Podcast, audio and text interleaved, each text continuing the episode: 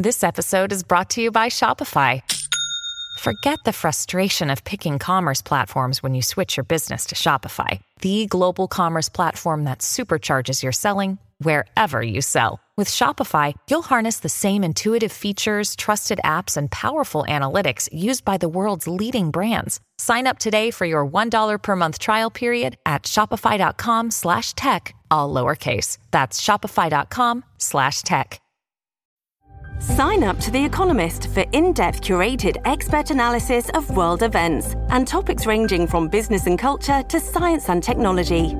You'll get the weekly digital edition, online only articles, curated newsletters on politics, the markets, science, culture, and China, and full access to The Economist Podcast Plus. The Economist is independent journalism for independent thinking. Go to economist.com and get your first month free. Your brain needs support, and new OLLY Brainy Chews are a delightful way to take care of your cognitive health. Made with scientifically backed ingredients like Thai ginger, L-theanine, and caffeine, Brainy Chews support healthy brain function and help you find your focus, stay chill, or get energized. Be kind to your mind and get these nootropic chews at olly.com. That's O L L Y.com. These statements have not been evaluated by the Food and Drug Administration. This product is not intended to diagnose, treat, cure, or prevent any disease. Welcome to the New Books Network. Welcome to New Books in Anthropology, a podcast channel on the New Books Network. My name is Jolin, and I'm your host for this episode.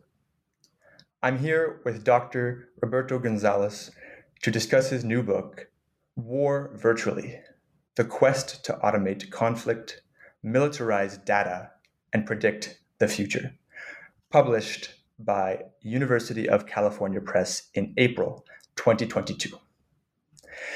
The book presents a critical look at how the US military is weaponizing technology and data for new kinds of warfare and why we must resist. Dr. Gonzalez is professor and chair of the San Jose State University Anthropology Department. He has authored four books, including Connected How a Mexican Village Built Its Own Cell Phone Network and Militarizing Culture Essays on the Warfare State. Thank you so much, uh, Roberto, for joining me to discuss your book. It was a pleasure to read. Thank you for the introduction and for the invitation to be here with you today. Now, normally at the beginning of an episode, I might ask you to tell us a bit about your background, but in fact, you already introduced yourself to our NBN listeners when you were on the podcast back in October of 2021 to discuss your book, Connected. Can you remind us briefly where your educational journey has taken you and what links might exist between your Connected book project and your research for War Virtually? Sure, um, I'd be glad to do that. I began my college career um, not even knowing what anthropology was. Um, I started out um, as a mechanical engineering major. Um, as a high school student, I wasn't sure what I wanted to do, and um, mechanical engineering sounded as good as any other major, and I heard it was a good career path. Um, and I studied that for four years um, and even worked as a student engineer in a couple of places, including a General Motors assembly plant, of all things. Um, and then my senior year, uh, my fifth year, I should say, um, I took a general ed course that was the Introduction to Cultural Anthropology course um, at the University of Texas at Austin. And I was blown away. My mind was, my world was turned upside down, as they say. And um, I very quickly investigated how long it would take me to get a degree in anthropology, and I found out I could probably do it in about three semesters. Um, and I just took the plunge, uh, much to my parents' dismay. Um, but I have no regrets at all about doing it. Um, I applied to PhD programs um, during my uh, second to last semester and uh, surprisingly got accepted uh, at a number of places, including UC Berkeley. So um, I was a fairly late comer, late arrival to the field of anthropology, um, but I discovered uh, very quickly that it was a much better fit uh, for who I am uh, as a as a scholar and as a writer, uh, and gave me a kind of insight into um, the way that humans behave the way they do. Um, now, I've after being an anthropologist now for 25 years, um, I've had time to reflect on my different research topics and research interests. And I would say that the connecting thread is that there is some element of uh, looking at science and technology within a cultural framework that links all of my work from beginning to end. Um, and so, just to give an example, my doctoral dissertation was a project called uh, Zapotec Science that was looking at the work of peasant farmers in southern Mexico in a remote mountain village uh, with real careful attention to how they are operate using essentially a version of the scientific method, but using their own cultural assumptions um, along the way. Um, and then later on, you've uh, mentioned my uh, book Connected, which came out in 2020. That's a book about the same village, but it's the story of how they built their own community based cell phone network against all odds um, without any help from the government or multinational uh, telecom companies. Um, and so there's a very heavy element of science and technology studies uh, throughout that book. Um, and then, of course, most recently, the book that we're talking about here today, War Virtually, um, is all about the world of scientists, engineers, computer programmers, uh, data analysts, um, and trying to get a better understanding of the cultural assumptions that they make as they uh, go about their work, and also a critical analysis of the dangers that these technologies might pose uh, for us over the long term. Absolutely. Thank you for that. Um, I wanted to just make a draw a point of comparison actually between your trajectory and my own. In as an undergraduate student, I studied chemistry for three years. Uh, somewhat like you, I ended up taking an introduction to anthropology course where, again, my yeah, my whole perspective on the world was flip inside out and upside down. And so I ended up switching over to anthropology, where I also completed a degree in three semesters. Um, anyway, the similarities I found uh, quite uh, amusing as I was reading your book and as you as you talk about that.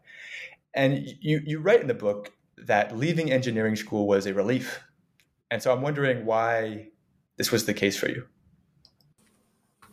The reason for me leaving engineering school was a relief. I, I believe I refer to it in my book as a mental breakout. Um, I felt that I was really hemmed in by the very narrow instrumental goals of engineering engineering projects and the engineering um, education, um, which didn't leave a whole lot of room for critical uh, thinking or even ethical uh, considerations. So, one of the examples I cite in the book is how we were never required uh, in the 1990s to take a course on engineering ethics.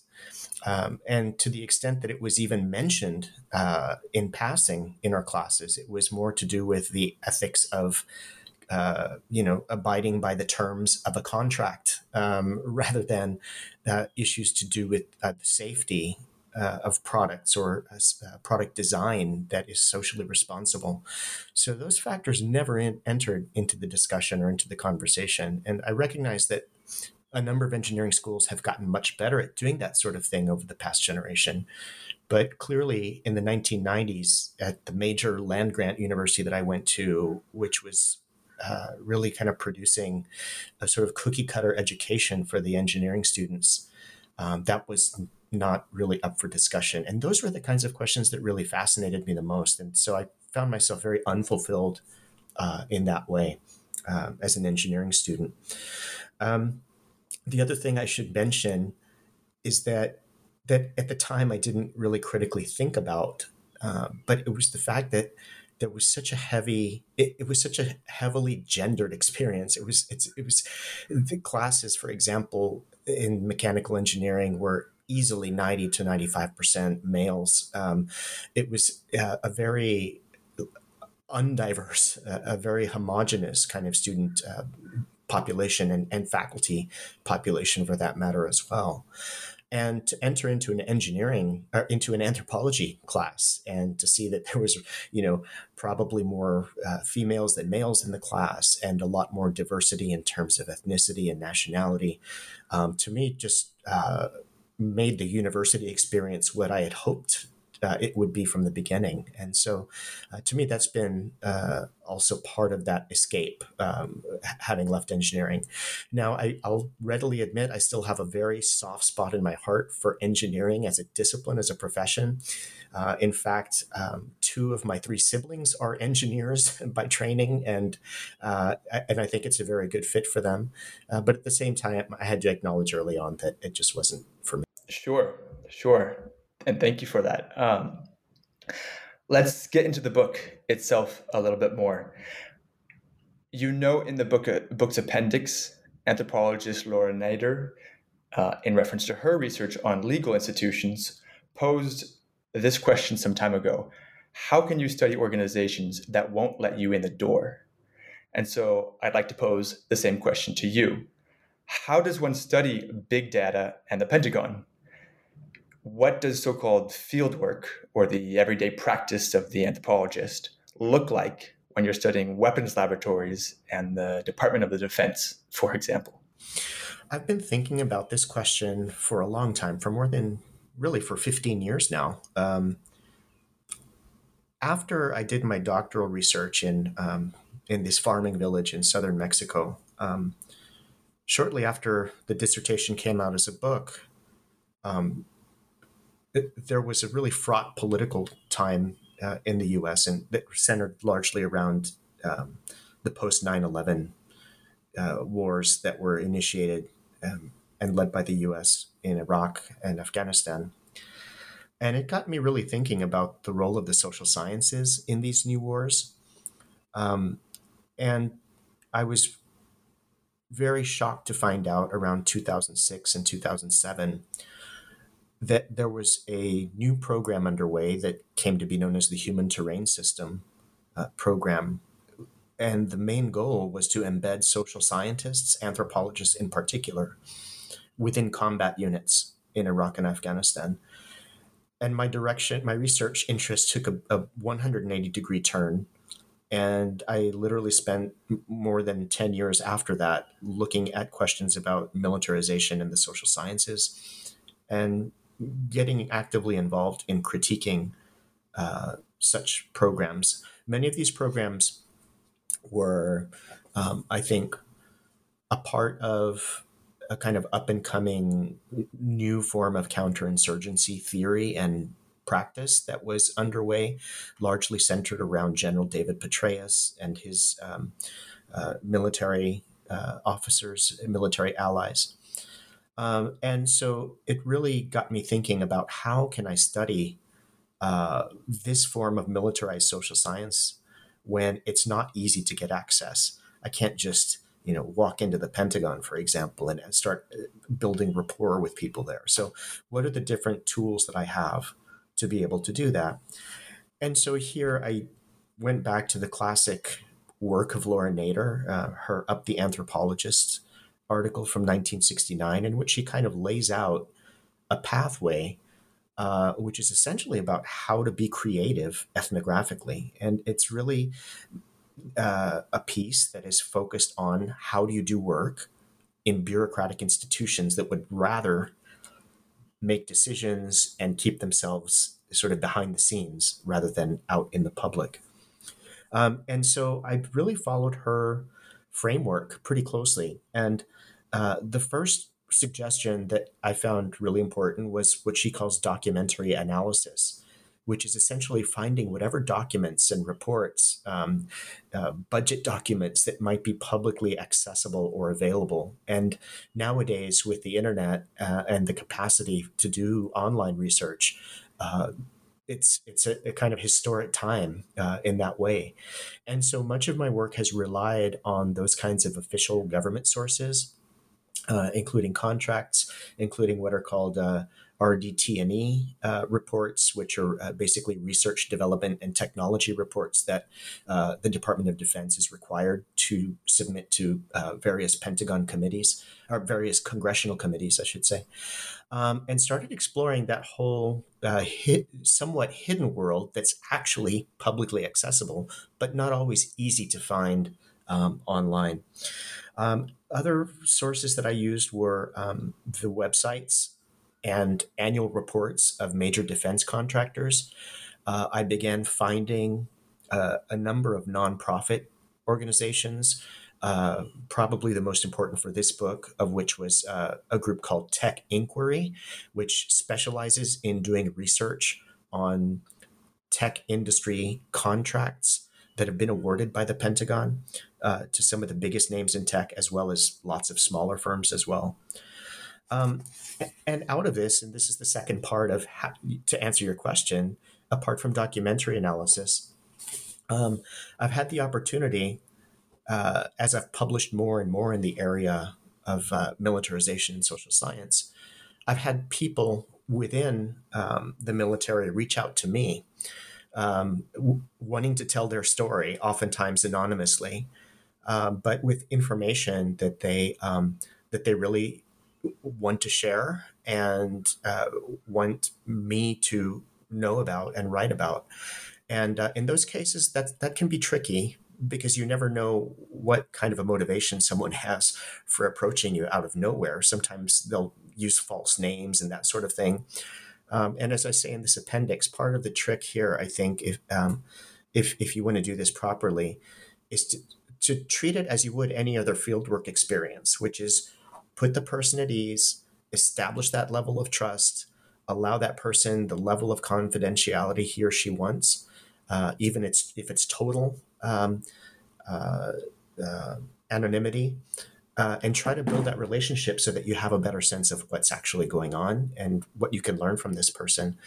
And sometimes it's very clear that that person might have an axe to grind or might, you know, might might be um, uh, might have some sort of personal vendetta against someone else. And so I try to use really good judgment um, when I when I encounter those sorts of situations. Um, finally, I've got to say I've cultivated a fairly small number, but I would say really important group of contacts who work uh, within various uh, elements of the military and intelligence community, and um, it's a it's a very different culture uh, with with lots of different expectations, different kinds of linguistic norms. Um, I'll just give one example. Um, I've got one person who uh, who's a trusted friend and anthropologist uh, who happens to be working uh, for the military. Um, and the person did me the favor of going through every page of the book and correcting every time I used the word um, clandestine inappropriately. So within the, the world of military intelligence agencies, terms that we might, as anthropologists, just sort of take for granted as ordinary terms like clandestine or secretive or secret um, uh, or what have you, um, have very specific meanings within those institutions. And because I, I do hope that many people within the military uh, uh, industrial complex read this book. Uh, and I know there are many critics of these new technologies within the military intelligence communities. Um, I really wanted to give them a sense that I understand their culture and that I, you know, I respect the terminology that they use and am trying to abide by that um, in, in as faithful a way as possible. There's one other kind of funny example here, which is that um, it turns out that um, within the military, you don't necessarily have to capitalize the word soldier or pilot, but you should always capitalize the word Marine. Um, you know, regardless of whether you're talking about the Marine Corps or just an individual Marine, always capitalize that. And so that's a, a kind of linguistic uh, detail that um, where I think it's it's really important um, to to be able to understand these institutions and, and get a sense of what's going f- from within and and within the norms that that they follow.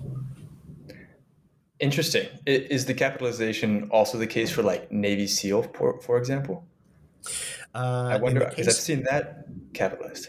Yes, definitely, or green berets. So I suspect it has something to do with rank and and sort of relative importance of of, of one unit uh, uh, over another. Okay, interesting. And that actually brings us to another aspect of the book that I think our listeners, once they get their hands on a copy, will notice pretty quickly, and I, I notice as well, which is the writing style. It uh, feels a little bit different. It, I would say it's not the same as uh, a what would otherwise be considered a heavily academic text, where typically you have it's it's written for other academics, perhaps solely. Uh, I'm curious, was this choice of writing style intentional? What were you trying to do there?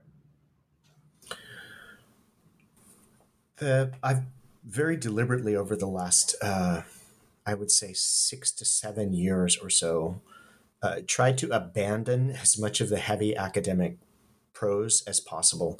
Um, I came to a realization that I've established myself firmly enough uh, within the discipline uh, to not necessarily need to be um, steeped have my writing steeped in, in heavy jargon um, i understand the importance of that and, and recognize the value of it um, however for the kinds of topics that i'm writing about i for me it's much more important um, to use language that's very accessible to people that don't have uh, PhDs in anthropology. Uh, in fact, to people that are just you know uh, ordinary lay readers who are interested about a topic and want to learn about it. And so, what I try to do is, um, you know, sneak in the anthropology in in a way that's palatable and understandable to people, um, so that they can recognize the value of what our discipline has to offer. Um, yet at the same time, reach a very large group of people. And I uh, I've had a wonderful experience working with my editor at University of California Press and having conversations with her about tips that I can use to to um, to develop my writing in that way. Um, for me, what anthropology as a discipline has to offer the world is far too important to be masked or hidden behind uh, jargon that only a few dozen anthropology PhDs are going to understand. Um, you know, we're we're in that really wonderful position of being able to bring to others within our own society lessons that we've learned from other parts of the world, from societies that are oftentimes solving problems in radically different ways than we are, and that have a, a tremendous creative capacity that we as a society can learn from and and to not share that with others to me seems seems um, seems like an incredibly missed opportunity uh, you know and and so for me what i've tried to do as i said is to really spend lots of time thinking through literally every sentence and every verb that i'm using and every term that might be off-putting to someone because they just don't understand what it means. Uh, and and it's been very rewarding and to me, the interesting thing is that I find that this is what publishers are actually hungry for as well. I mean, because um, you know they want these books to get out to a wide audience too, but but you can't just do that with marketing. I mean, you have to have something that's going to be appealing to people. And um, I, I, was able to get this book, um, what's called front listed in the UC Press catalog, which means that um, that it, the publisher does recognize that there's a real potential for a, a larger cross disciplinary audience and hopefully lay audience as well. And along with that comes a lot of self promotion. I mean, you do have to do your part as well. And um, it, my old way of thinking was okay, the book's published, I'm done, I can move on to the next thing. And with my last two books, I realized actually, once it's out in press, that's just the first part. Now you've got to follow through and outreach. And and uh, in the case of War Virtually, you know, I, I uh, had an op-ed piece in the LA Times. We're working on other opportunities as well uh, that give a chance to to um, to provide a, a, a, larger potential audience for the book too. Again, I mean, it's this sounds all I suppose very instrumental and non-anthropological, but to me, this is part of uh, of what public anthropology uh, should be, and that's the kind of work I think that's involved uh, if you if you want to do that. I have to say, I absolutely agree um, that uh, it's it's way more than necessary. It's essential to rethink uh, that writing style and uh, write in a in a in a way that offers what anthropological analysis might have to offer to other audiences. Absolutely. Getting into the first part of the book, I have to say I quite liked your commentary on the p- parallels between data, the concept of data, and the concept of a gift, which is the etymological definition of data. Maybe you can draw that out for us a bit. In considering big data and its militarization, I'm curious how should we define so called big data? And what's its connection with the concept of the gift? Um, as I say in the first chapter of the book, data, the word literally means gift if we um, if we analyze it historically. Um, it's um, its roots are actually from uh, an ancient Latin word, datum, which uh, means that which is given. Um, the word entered the English language in um, in the mid 1600s um, as a philosophical term, actually, for things known or assumed to be facts. It had originally nothing to do with numbers, um, but by the end of the 1800s, in the English language anyway, it did tend to, by that point, have a connotation meaning uh, facts based on numbers uh, and statistics. Uh, fast forward to the 19th century and the computer age, and data began to take on a different meaning. Uh, entirely, which was uh, basically numerical information that can be uh, stored and transmitted easily uh, by computer. Um, but I think it's important to remember that original connection to the concept of gift when contemplating data and big data today. And I have to give credit um, to Gillian Tett and some of what she's written. She's an anthropologist who's also editor of the Financial Times newspaper. Um, but she, in one of her columns, pointed out this et- uh, etymological connection between data and, and gift and gift giving. And I think the, the broad point here is that one way of thinking about data, personal data, for example, uh, personal information, which is often what is meant when we talk about big data uh, in the context, for example, of um, social media or Facebook or what have you. Uh, what we're talking about are bits of information about our personal lives, including our relationship, data about when we are born, or our ethnicity, or religious or political preferences, and so on. Um, and so, on the one hand, you've got this this information. On the other hand, uh, we might think about this as gifts that we offer up to um, a company like Facebook or Twitter whenever we use their um, their services. Um, and the interesting connection here between gifts and reciprocity and, and that whole long anthropological tradition stretching back to Mal, uh, Mauss and Malinowski and so on um, is that I think in the minds of a lot of uh, users of the new digital uh, apps and uh, platforms like Facebook and Twitter, um, there's a kind of reciprocal exchange going on whereby we give information to these companies with the other understanding that they're going to be providing us with these um, ostensibly free services. Um, the problem with that is that it's not a free exchange by any means. Um, of course, as I think your listeners will know, uh, data, our personal data, is monetized all the time. Uh, by by pretty much all of the tech firms. This is what their I mean their their business models are based on advertising, and I think much of the um, much of the outrage that's been directed at companies like Facebook and Twitter and, and others um, in recent years is a growing awareness on the part of us, the givers of data, um, that this is not a free exchange and not truly reciprocal, but instead um, the marketplace has somehow gotten involved uh, somehow. So, just for me, I think that's been a useful um, uh, means of thinking about data in a, in a different way, in a more anthropological way, and also one that helps us understand shifting ideas about big data itself um, in our society. Now, what's the connection here uh, to the military. What do I mean when I talk about in in the subtitle of the book, um, you know, the militarization of big data? Well, what I mean here is that, um, it, and I should back up and say that when I talk about virtual warfare in the book, I'm really talking about um, four, if you want, new directions in 21st century warfare. Um, the first of these, uh, which we can get into in a bit if you'd like, is um, autonomous and robotic weapon systems. Um, the second is cyber warfare and um, cybersecurity uh, and cyber defense. Uh, the third, for me, is a whole range of software programs that are collectively known as predictive modeling software. Um, predictive policing programs are one example of this.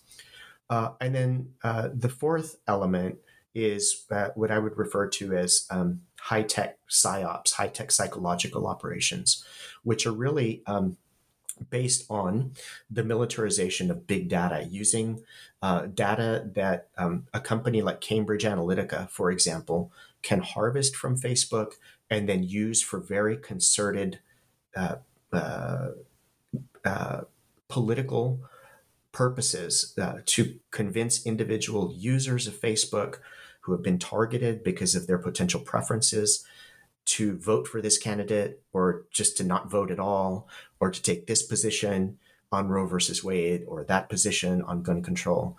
Um, and so there's a chapter of the book in where I explore that more fully. So that I think is the key connection between the world of social media and the military use of big data. And, and, I think there's more and more of that happening with each passing month, and not just in the United States. This is in, in many different countries um, that this sort of high tech psyops uh, is happening. Yeah. This episode is brought to you by La Quinta by Wyndham. Your work can take you all over the place, like Texas. You've never been, but it's going to be great because you're staying at La Quinta by Wyndham. Their free bright side breakfast will give you energy for the day ahead. And after, you can unwind using their free high speed Wi Fi. Tonight, La Quinta. Tomorrow, you shine. Book your stay today at lq.com. At Evernorth Health Services, we believe costs shouldn't get in the way of life changing care, and we're doing everything in our power to make it possible. Behavioral health solutions that also keep your projections at their best? It's possible. Pharmacy benefits that benefit your bottom line? It's possible. Complex specialty care that cares about your ROI? It's possible. Because we're already doing it. All while saving businesses billions. That's Wonder made possible. Learn more at evernorth.com/wonder. Thank you, yeah, for that. And you know, it's true when before reading your book, thinking about the relationship between the personal data I give, for example, to uh, social media companies, I had never really thought about that going anywhere else besides sort of in their algorithms for advertising. And you make that that link very clear that our personal data and experience online isn't just going for the ads. There's there's connections where that feed into other programs, uh, even that are part of the Pentagon and Department of Defense, uh, which perhaps we can talk about a little bit later. Throughout the book, but especially starting in chapter three, you discuss the relationship exactly between US intelligence agencies, Silicon Valley tech companies, and investment firms, and so I have another question for you, which is what is a dual use technology? And if you could define that term, that'd be great. What is the concept and what does it help us understand about a company like Google, for example? In what sense is a the idea of a dual use technology a misnomer? And in what sense might we consider a company like Google to have an origin myth? The chapter of my book that you're referring to is uh, the title is Pentagon West, and it's it really ties together a lot of the themes throughout the book. One of the underlying currents that uh, I thought was really important to talk about was how we would do well to start thinking about Silicon Valley and the tech industry more generally, uh, not just as something separate from um, the military industrial complex, but as an integral part of the military industrial complex.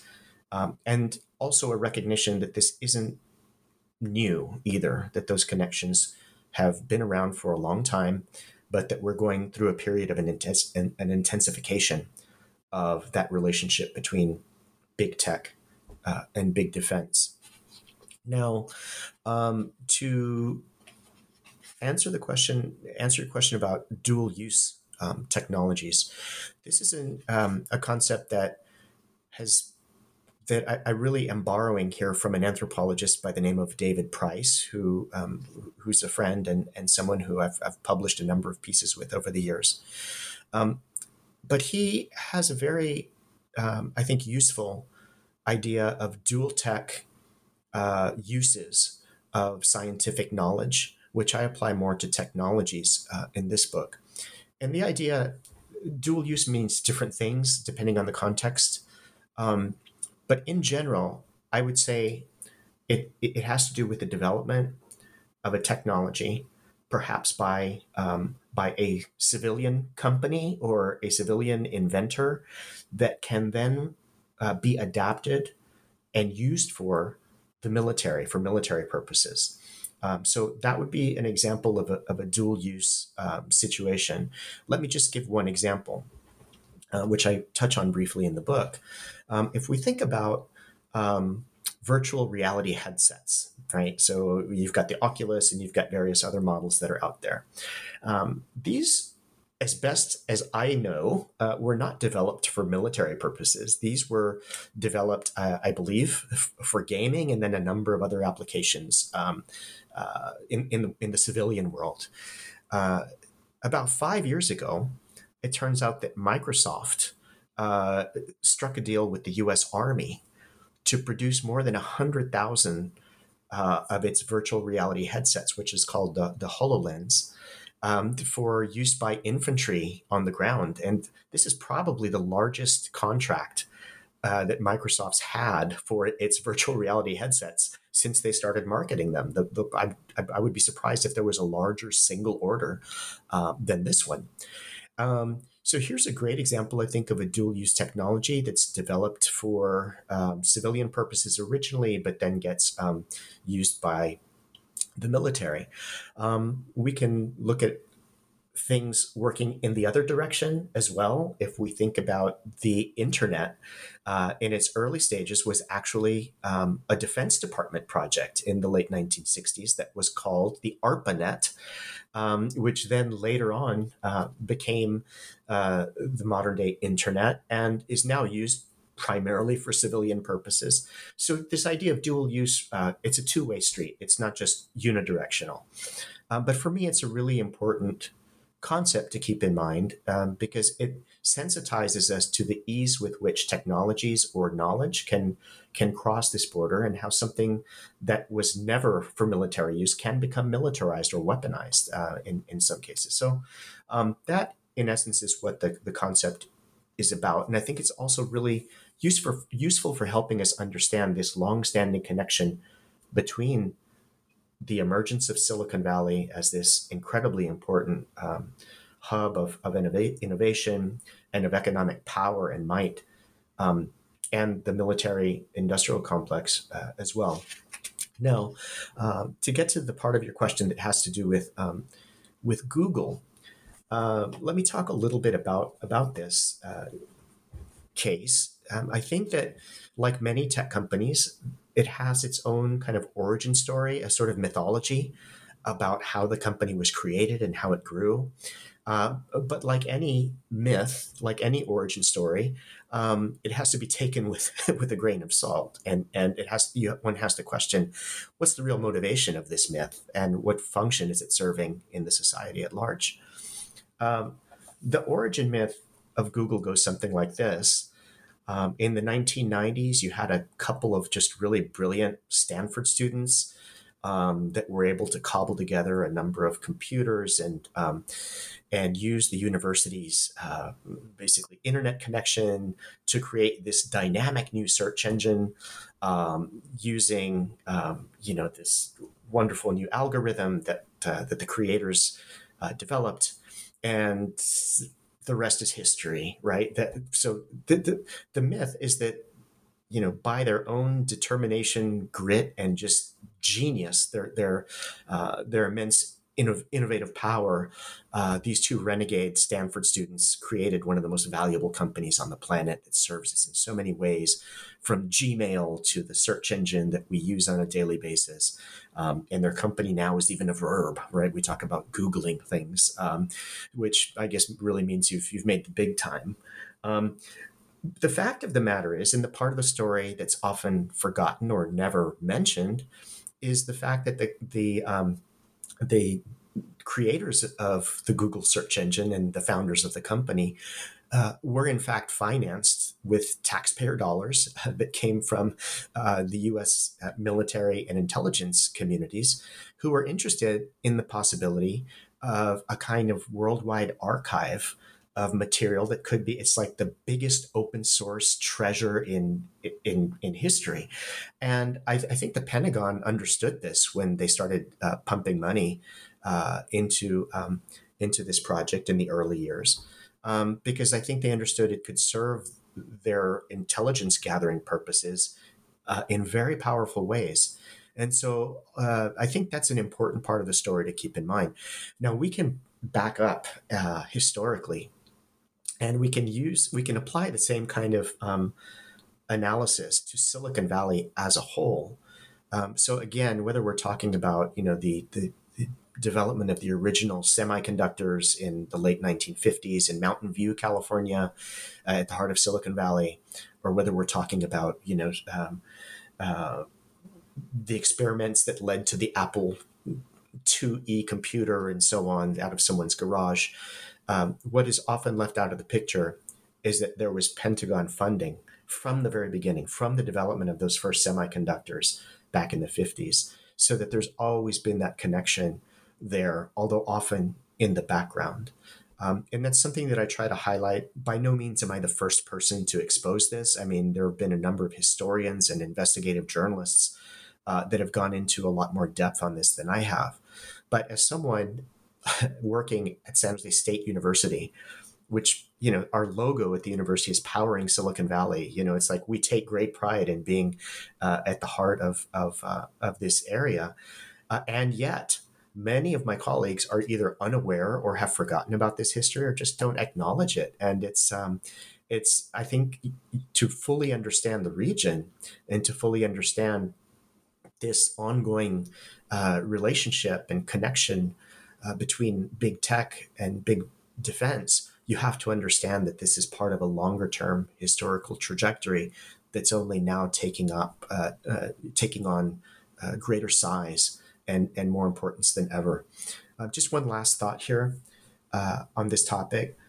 What ultimately convinced me to do this book? I had had the idea in my mind for some time of writing a book on this, but it was a conversation with a former Google chief research scientist. He has a PhD in applied mathematics. Brilliant guy.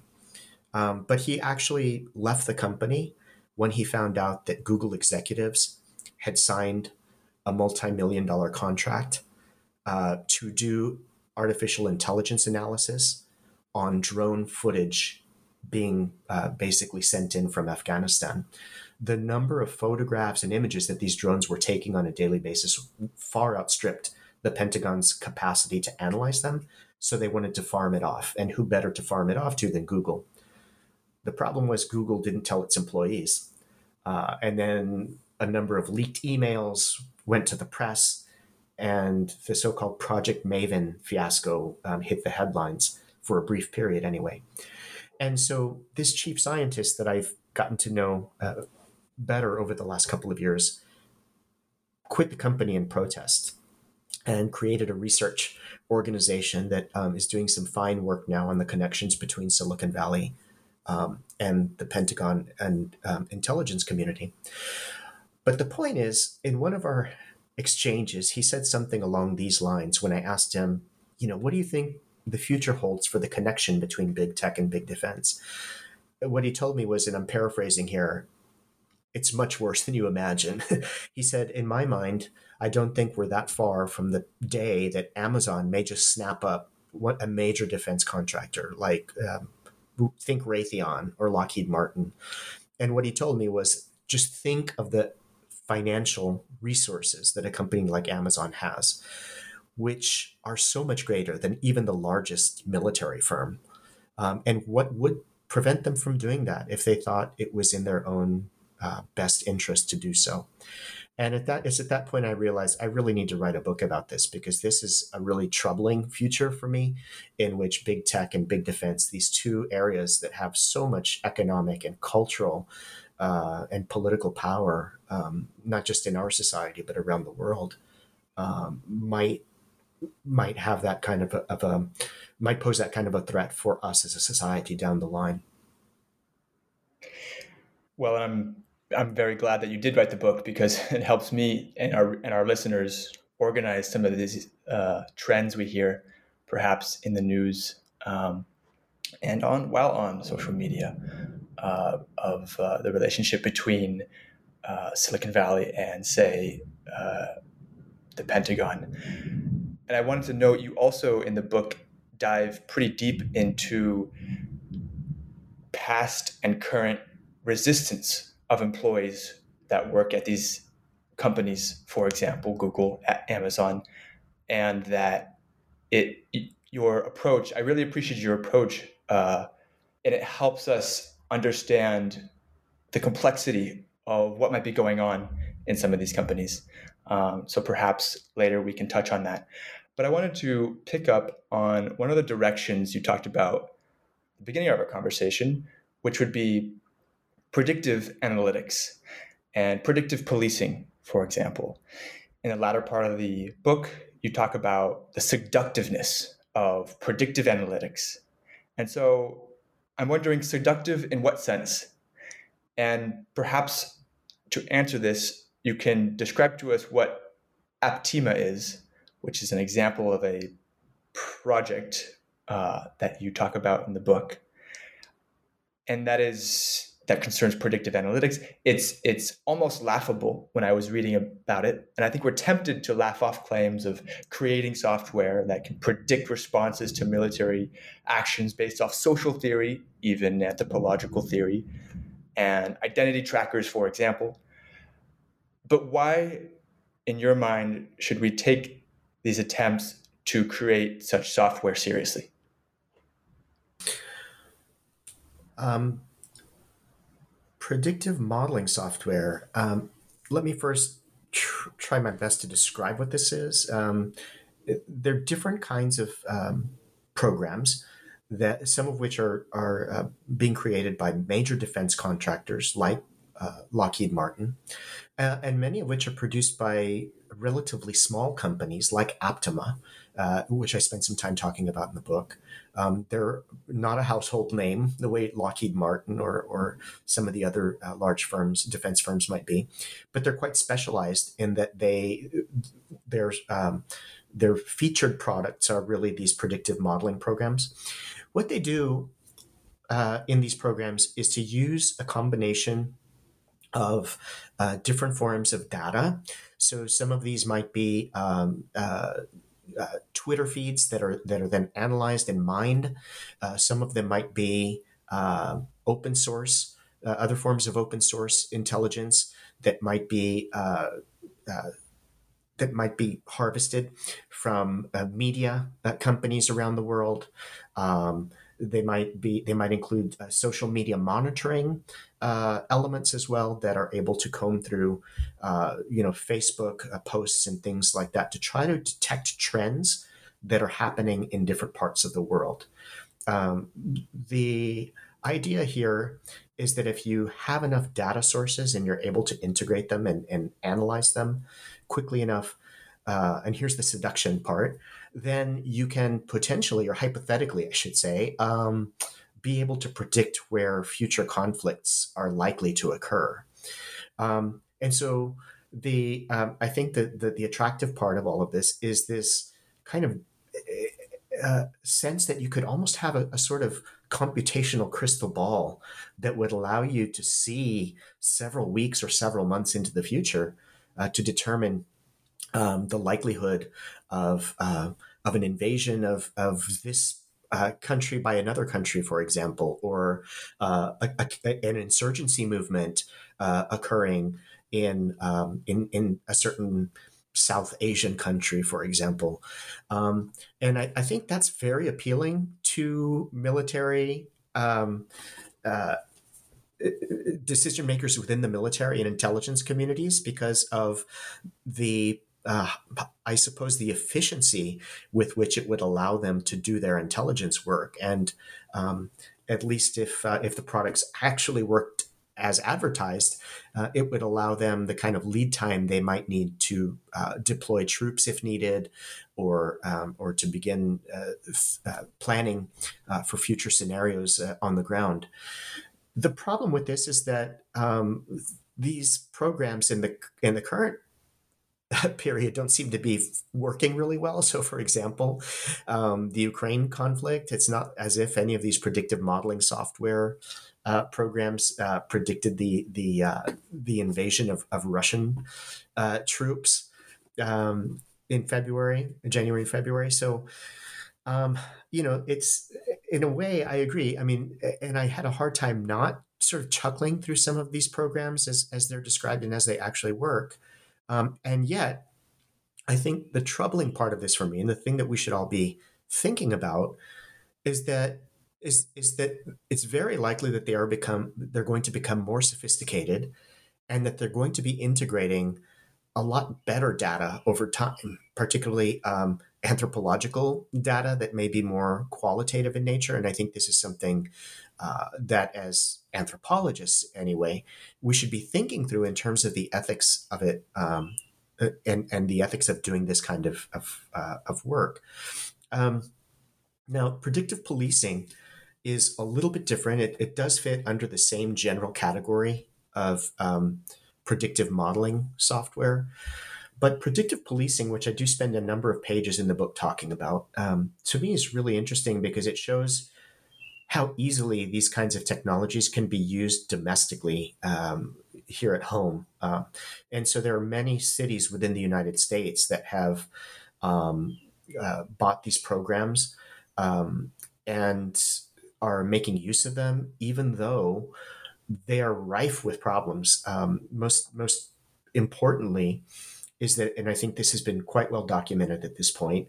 There's a tendency for these programs to focus to, to focus their predictions for street crime, for example, uh, in largely uh, black and brown neighborhoods. So you've got, as I say in the book, it's it's data in, uh, you know, garbage in, garbage out, to use the um, the phrase if you've got bad data going into these predictive modeling programs um, that are biased uh, and that, that are already reporting a, um, uh, a disproportionate number of crimes in those neighborhoods, then the garbage out at the other end is going to be that prediction that that's where more crime is likely to happen, even though the models they're using um, are really dubious if and have been criticized uh, by many experts who understand uh, you know the, the algorithmic processes that are being used in these programs. Right. Thank you for that. So of course we can't cover everything in the book which really is a very thoroughly researched book uh, that dives deep into the topic of virtual warfare however I wanted to ask Are there any arguments or points that you wanted to highlight or feel that we missed in our discussion?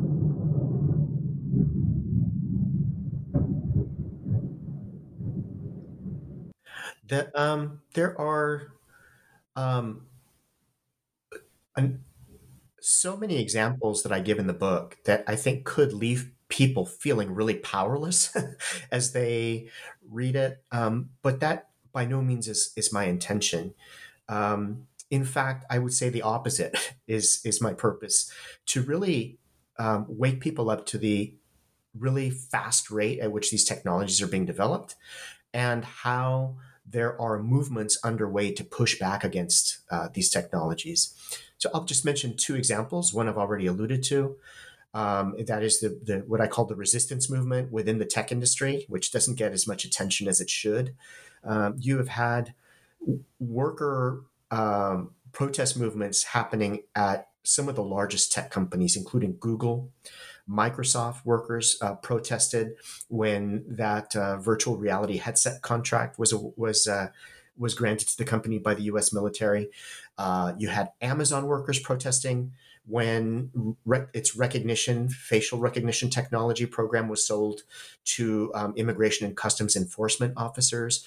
So you've got, um, I think, the development now. It's really exciting to me uh, that you've got workers that are actually becoming so uh, I would say politicized um, as they see these decisions being made by corporate executives without consultation of uh, of workers. And um, in other industries, that might not be a big deal, but historically, many tech firms have prided themselves on really being employee focused and sensitive to the needs um, and opinions of employees. So that is very much a work in progress, I think. But I, for me, it gives me a lot of optimism about the potential for pushing back uh, against these these uh, these forces. Um, the other um, example here, I would say, in terms of um, reason for optimism, is that I do spend. We have hard. We haven't talked about it much, but I've got uh, an early chapter in the book in which I look really critically at automated weapon systems, uh, drones in particular. Uh, and you do have, I think, more and more people and this is a global movement actually that are uh, really critical of the use of um, unmanned aerial vehicles, um, not just by the U.S. but by other countries as well, and the frightening prospect of these things being given full autonomy, so that they're essentially making the decision to kill uh, on their own with no input from humans. So along that vein, you've got groups like the um, what's called the, the Campaign to Stop Killer Robots, which is an alliance of uh, numerous NGOs around the world that includes the International Committee Against um, uh, Robot arm, Arms uh, and Amnesty International. Human Rights Watch is a part of that coalition as well. So um, those movements are just picking up, I think, more and more support as time goes on, and as more and more countries uh, adopt these um, these forms of um, unmanned uh, weapon systems that can potentially be made uh, into autonomous, fully autonomous weapon systems. Um, so, for these reasons, you know, I, I, I, try to end the book in such a way that uh, by presenting alternatives for people that um, feel that they want to sort of join in pushing back against uh, the, the development and deployment of these new technologies. Absolutely. Well, I think I've taken up enough of your time today. But before you go, can you tell us a bit about what you might be working on now?